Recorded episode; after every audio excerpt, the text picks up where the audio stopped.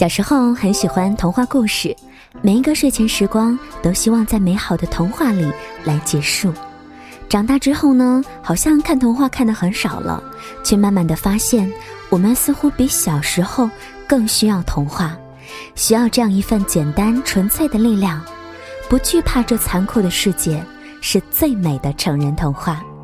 你好，我是李小妖，欢迎你收听每晚九点跟你见面的时光听得见。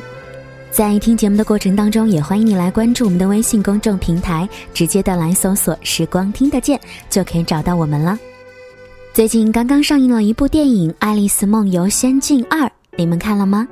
其实从第一部到第二部，《爱丽丝梦游的世界》其实距离我们并不遥远。儿时的童话总是很简单、很纯粹，充斥着非黑即白的战队。女孩美丽善良，出身卑微，被恶毒的后母和丑陋的姐妹迫害，终于可以遇到高富帅。历经千辛万苦，公主和王子要幸福的在一起。长大之后看到的世界与想象中是两个样子，没了黑白，只有漫无天际的灰色。女人们白天游走于勾心斗角当中，身心俱疲。到了晚上，只能点开玛丽苏剧的按钮，寻找少时幻想的皈依；而男人们脏了身体，也脏了梦想，似乎只能在游戏里畅快地步入誓言。我们究竟应该怎样的面对这个世界呢？面对这样生离死别的残忍，面对爱和伤害的无措。面对与时间并存的命运，漂泊的虚无，是爱丽丝在《镜中奇遇记》中提出的命题。在第一部剧里就埋下伏笔的红桃皇后和白皇后的相爱相杀，在第二部终于给出了前世的注解。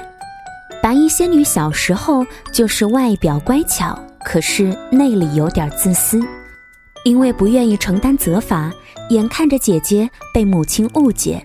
却不说出真相，蝴蝶效应一触即发，终于铸成大错。最让人不寒而栗的是，在联想起第一部里两方军队的对阵时，白皇后依然那么理直气壮的像正义的化身，面对大头姐姐只有嘲笑，没有忏悔。人性究竟可怕可恨到何种境地？那软弱深藏在每个人心中。红桃皇后一生渴求被爱，却不得，孤独敏感，丑陋的外貌铸成愈发乖戾的性格，骨子里简单幼稚，只好用羞恶来掩饰虚弱。可世人始终对热血的人刻薄，对冷漠的人宽容，直到片尾，白皇后对着姐姐说出那些道歉时，仍然很难让人相信她是发自内心的真诚。更多的大抵是面对已经失去威胁的丑姐姐时，偶然心软，施舍一点怜悯的心情吧。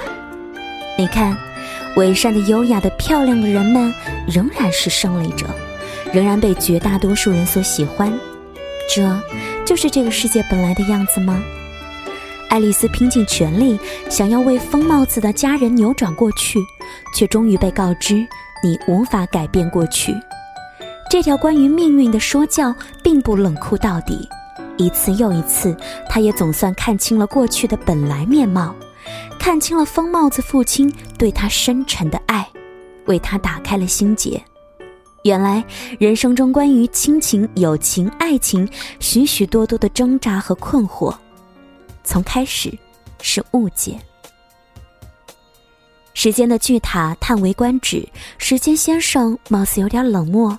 而实际上，心怀最大的宽厚，在无法停止的时间时，将眼光从沉湎于过去转到正视当下，接受，并且用力的抱紧它，这大概就是和命运共处的最好方式吧。这个世界就是这样冰冷和温暖并存的，把世界的真相揭开来给你看，却依然告诉你不要害怕。不要悲伤，因为已经离去却从未离去的亲人是那么的爱你；因为已成定局的昨天是我们心里隐隐作痛却必须愈合的伤口，而它并不应该成为阻碍你明天的旅途。无论世界怎样不完美，要心怀善意，勇往直前。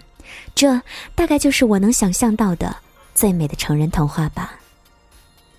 已经是成年人的我们，可能有时候更需要一点点的童话故事。你有喜欢的童话故事吗？